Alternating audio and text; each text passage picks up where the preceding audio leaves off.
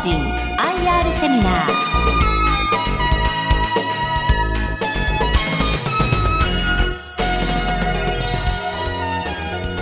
この番組は証券コード8953日本リテールファンド投資法人の IR 活動の一環としてお送りします。お話は三菱商事 UBS リアリティ株式会社執行役員リテール本部長荒木啓太さんです。この番組は2月24日に東京証券取引所で開催した J リートファン2018を収録したものです。証券コード8953日本リテールファンド投資法人 IR プレゼントなります。三菱商事 UBS リアリティ株式会社執行役員リテール本部長荒木啓太さんです。よろしくお願いいたします。えー、ただいまご紹介に預かりました、えー、三菱商事 UBS リアルティの荒木でございます。まず私どもですね、三菱商事 UBS リアルティグループの、えー、ご説明をしております。え、私どもの会社ですね、あの三菱商事が、え、51%出資しておりまして、え、もう1社ですね、UBS、こちらはあの Union Bank、え、 Switzerland ということで、スイスの金融機関でございますけれども、こちらが49%出資している合弁会社でございます。えー、私ども三菱商事 UBS リアルティではですね日本リテールファンド投資法人商業特化型のリートそれから、えー、産業ファンド投資法人こちらがあの工場とか物流ですね。こちらに、えー、特化したリートでございます。えそれからあの子会社ですね。MCUBS ミッドシティ株式会社と書いてますがあの子会社を通じましてオフィスに主にですね投資しています MCUBS ミッドシティ投資法人という、え、リートも運用してましてですね合計しますとあの、え、グループでですね3つの上場リートを運用しています。それ以外にもあの MCUBS ジャパンアドバイザーズということで書いてますがあの死亡ファンドを運用しているような会社もございまして、えー、グループ力でですねこういったいろいろなあファンドを運用しているという会社でございます。今ご説明しました三菱商事 UBS リアルティグループ全体のですねあの資産の規模を、えー、示しております。グループ全体ではですね1兆4000億円超という資産規模でございます。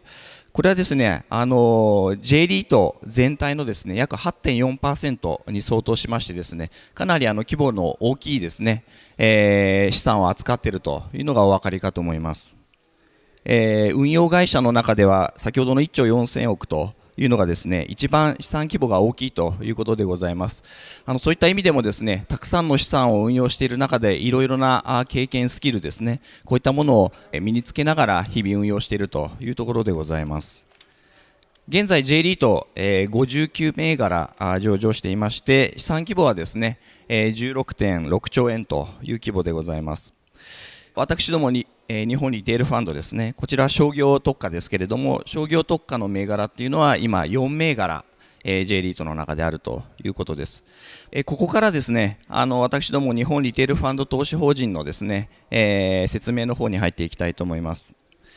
まずあの証券コード8953と書いてございますので、また覚えていただければと思います。また英語名ではですねあのジャパンリテールファンドと言いますのでこの頭文字を取ってですねよく JRF というふうにも呼ばれております、えー、私どものですねあの JRF の特徴をいくつかですね記載しております。えまず、えー、1番は商業特化だということです。それからですね、あの、私ども2002年に上場してますので、J リートとしてはですね、3番目に上場しています。そういった意味ではですね、あの、リーマンショックの頃というのも、えー、経てですね、いろいろなこのマーケット環境の中っていうのをきちんと運用してきたという実績がございます。えー、現在の投資口価格ですね、一口当たりの価格はですね、えー、20万4600円え、分配金利回りでいきますと、えー、4.3%というのが足元の、え、パフォーマンスになります。決算はですね、2月、8月期です。したがいまして、分配金の支払いのタイミングはですね、5月と11月の年2回のお支払いという形になります。えー、私ども、えー、日本リテールファンドはですね、この4つの中では当然あの一番資産規模が大きいということ物件数もですね100物件、えー、保有してますので物件数も非常に多いという形です。後ほどまた出てきますがあの都市型と郊外型をですねバランスよく、えー、投資しているというのが特徴でございます。私ども日本リテールファンドのですね強みであり特徴をですねちょっとまとめてます。えポイントの一つはですねまず資産規模が大きいということです。それからですねちょっと SC マネジメント力と書いてます。SC というのはショッピングセンターの意味でございますが、やはり商業施設はオフィスや住宅と違ってですね、あのテナントさん、やはりあの消費のですね現状に即したあの人気のあるテナントをきちんと入れていくとかですね、あとは皆さんもよく商業施設にショッピング行かれると思いますが、やはりこう定期的にリニューアルをして、面白みやですね新鮮さを維持するっていうのも商業施設は非常に重要ですので、そういったマネジメント力に強みを持ってます。あとはですね分散しているということです。これはあの地域であったり、アセットタイプ、商業施設にもいろんなタイプがありますので、こういった中身をですね分散させていると、えー、規模の大きさ、一言で言うとですねあのリートはやはりテナント収益を、えー、投資家様に分配してますので、あの大きなテナントが抜けてしまうとですね収益が下がるので結果分配金が下がってしまうと。こういうあのリスクがあります。私どもみたいにですね非常に大きくなるとですねまあ、例えばテナント様が1つ抜けてもですねあのやはり分配金へのインパクトというのはあの非常に薄まりますので何かポートフォリオで事象が起きた場合のですね、えインパクトが非常に薄まると強いてはあの分配金が非常に安定するとこれが非常に大きなメリットでございます。今9000億ほどの、え、ポートフォリオですが中期的にはですね今1兆円を目指して、え、引き続き物件も積極的に取得をしているという状況です。えー、規模の大きさゆえにですねあの商業施設の数も100棟ありますのでテナントさんとのお付き合いも非常に多いということでこの辺もですねたくさんのテナントとお付き合いができる中でいいテナントを選,、えー、選ばせていただいてですね物件に出ていただくとこんな強みも持っています。規模が大きいとですねやはりあの金融機関様との、えー、リレーションや交渉というのも非常にスムーズにいきますそういった意味ではあの非常にですね低金利でですね金を調達できるとそんなメリットもございます。今ですね低金利時代というのを活用して長期化それから固定化を図ってまして非常にあの財務状況というのも、えー、安定しています。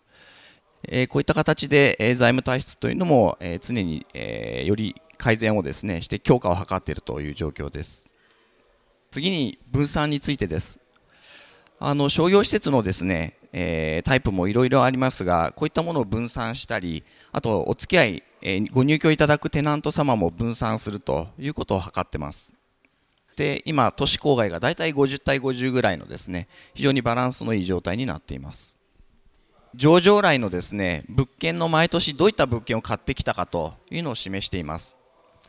実はですね、私ども日本リテールファンドは、上場当初はですね、郊外型の物件をですね、中心にスタートしています。ところがですね、あの、消費環境っていうのは非常に変わってきますので、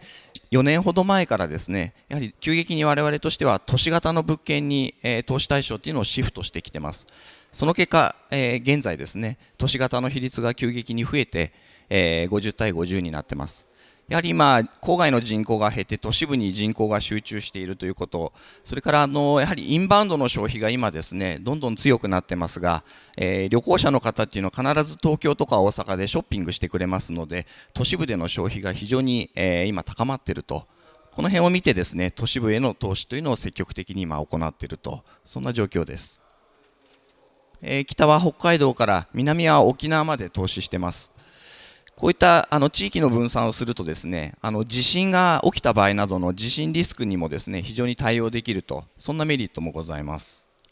今度はですねあのテナントの分散というとポートフォリオ全体におけるですね、えー、テナント様の、まあ、比率ですね、えー、上位にはイオンさん、洋華堂さんもいらっしゃいますが、まあ、ユニクロさんとかですね、えー、デパートさんとかですね非常にバランスよく、え分散を図っています。これもあの特定の業種やテナントにですねあまり偏ってしまいますとテナント様に何かあった時に収益が下がってしまいますのでそういったことがないようにですねテナント様も非常に分散させているという状況です100物件ありますけれどもそれの規模を別にですね、えー、記載をしています。やはりあのポートフォリオで1つの物件の比率が高いとですねその物件がもし、えー、地震にあったり大きなテナントその中に入っているテナントが抜けた場合やはり収益がですね大きく下がってしまうと。したがってあのなるべくですね物件というのもたくさん、え、分散させバランスよくさせた方がいいというところなんですが我々のポートフォリオにおいて何か特別突出して大きい物件というのがあるわけではないですので、ここも非常に分散させてですね、何かあった場合に投資家様にですね、インパクトが出ないようにということをちゃんとやっております。平均の借入残存期間、それからですね、えー、賃料の構成比率を示しています。実はですね、あの賃料全体の中で固定賃料がですね、96.5%と、ほとんど、えー、契約でですね、賃料を固定させていると変動賃料ではないということでございます。なんとなく商業施設というのはイメージでですね、テナントさんの売り上げが上下すると収益があの不安定になるんじゃないかと思われる方が多いんですが、実はほとんどのテナント様とは固定の契約を結んでます。特にイオンや洋華堂様などは20年ぐらいの契約を結んで固定ですので、非常に実は安定してるんです。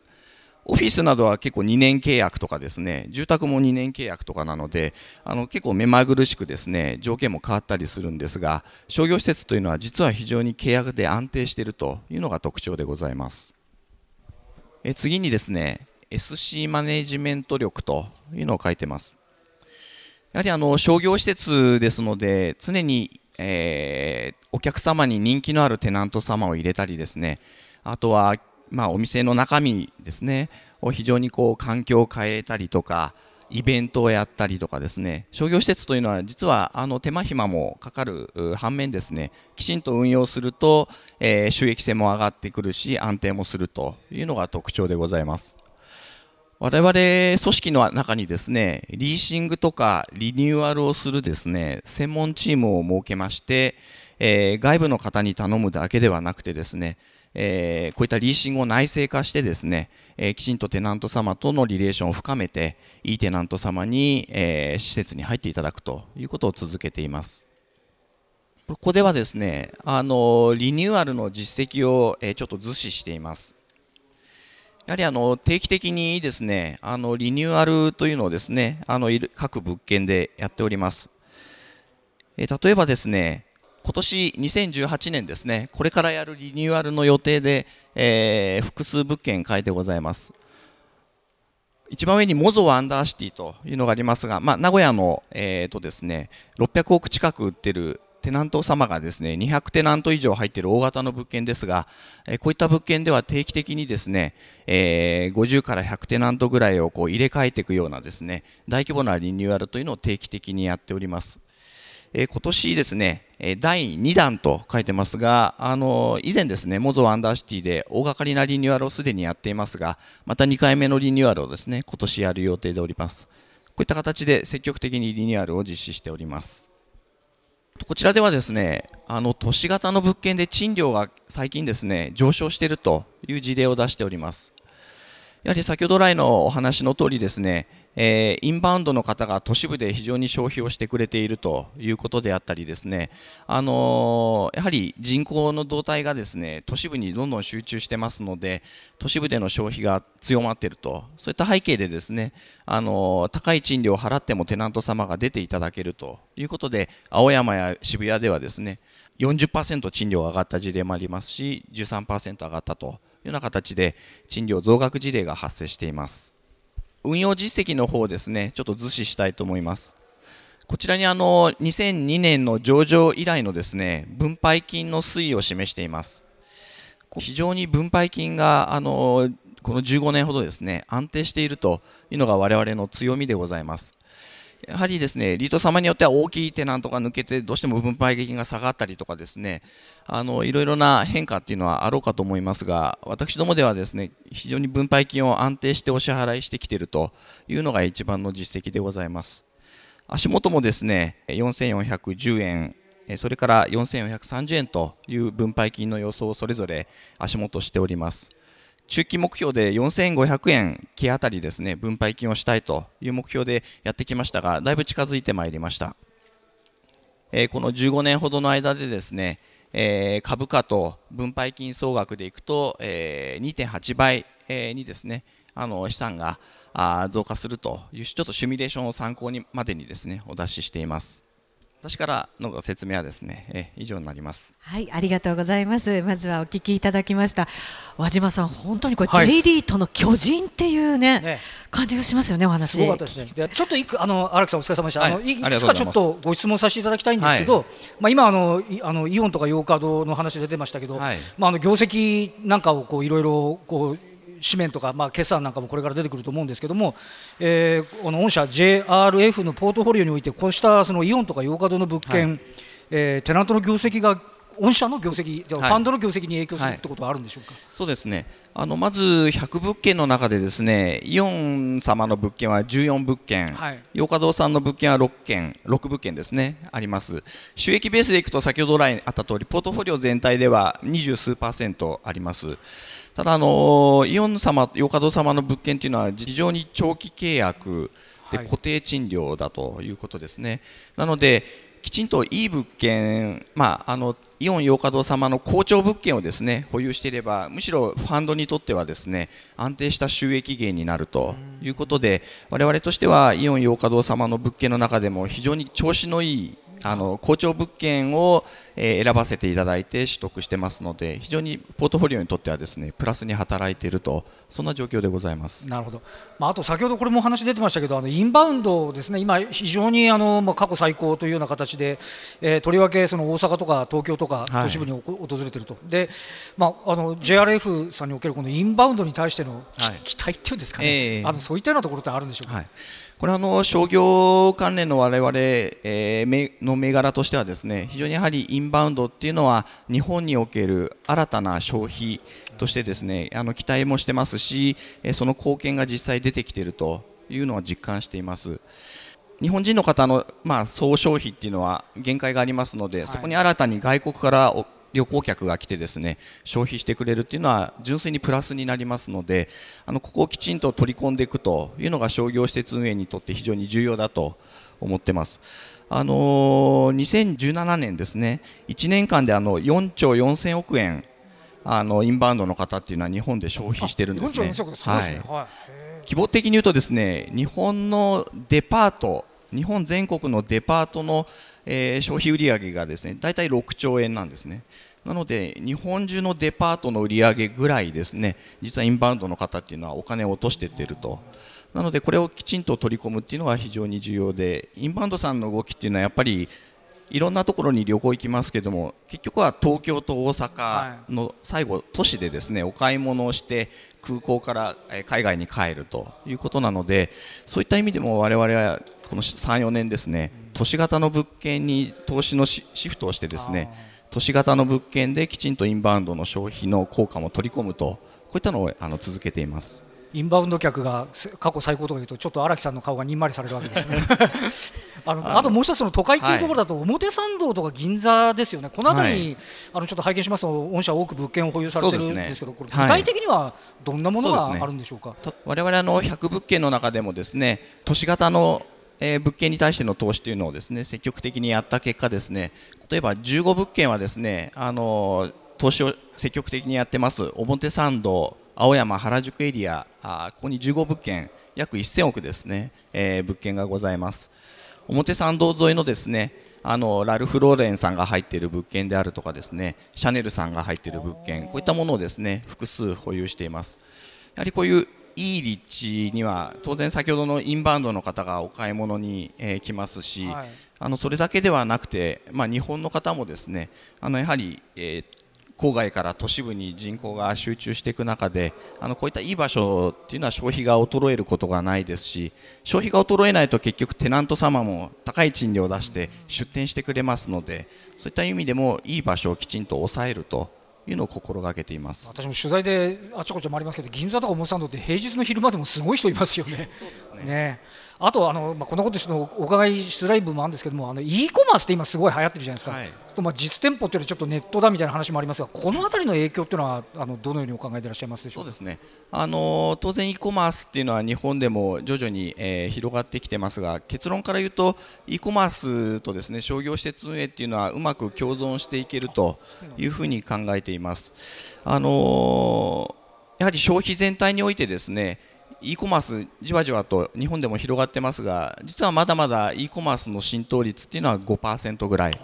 まあ、アメリカでもですねまだな7%ぐらいですね。結構アマゾンのニュースとかよく出ますけれども、ねはい、なので消費全体に対してはまだまだ比率も小さいというのが一つとですね日本の場合はやはりあの交通利便性が良くて駅前に商業施設があの、はい、きちんとできているとあのアメリカとかはですねやはりこう郊外のショッピングセンターが多いと。日本は非常に国全体が交通利便性がいいのであの買い物もしやすいと。やはり買い物のしにくい国だと e コマースが出てくるとですね、はい、e コマースに人が流れてしまうんですけども日本みたいに交通利便性のいい国ではですねある程度は e コマースで買う人もいますがやはり通勤の途中であったり週末ですね街に出てショッピングすると、はいこういったあの需要というのは当然、え続きますのであの日本では非常に e コマースの進展と商業実店舗ですね。実店舗が非常にこう共存できる国だというふうに捉えてますのでそこはあのあまり心配はしていなくてですね、はい、あとはきちんといい場所に投資をして、えー、e コマースが広がってもですね出店ニーズも衰えない。そういったところを投資していきたいと思ってます。なるほど。もう一度あのアピールするところありましたら。そうですね、はい、やはりあの今ですねえー、日本も小売環境というのはあの目まぐるしく変わってきているというのは事実です。なので、えー、10年、20年前にですねあのすごい力のあったテナントさんが実はもう消えてしまったりとかこれは当然消費の環境変化に応じてテナントさんというのもいろいろ変わっていくとあの我々はですねあのそこに対してはテナント様に依拠するのではなくてどんなに時代が変わろうとですねテナントさん時代に合ったテナントさんがきちんと出店してくれるいい場所いい商業施設ここに投資をしていくとそうするとテナントを入れ替えて収益をきちんとですね安定させるとこれがあの大きな運用方針としてですねあの運営をしているというところでございます。荒木さんどうもありがとうございます、はい、はい、ありがとうございました。今東京都内見ましても本当にいろんなところで再開発がまだまだ進んでますのでそういうところも御社のまだまだチャンスにつながるということになりそうですね、はい、はい、ありがとうございました。ここまでは三菱商事 UBS リアリティ株式会社執行役員リテール本部長荒木啓太さんでした。ありがとうございました。ありがとうございました。どうもありがとうございました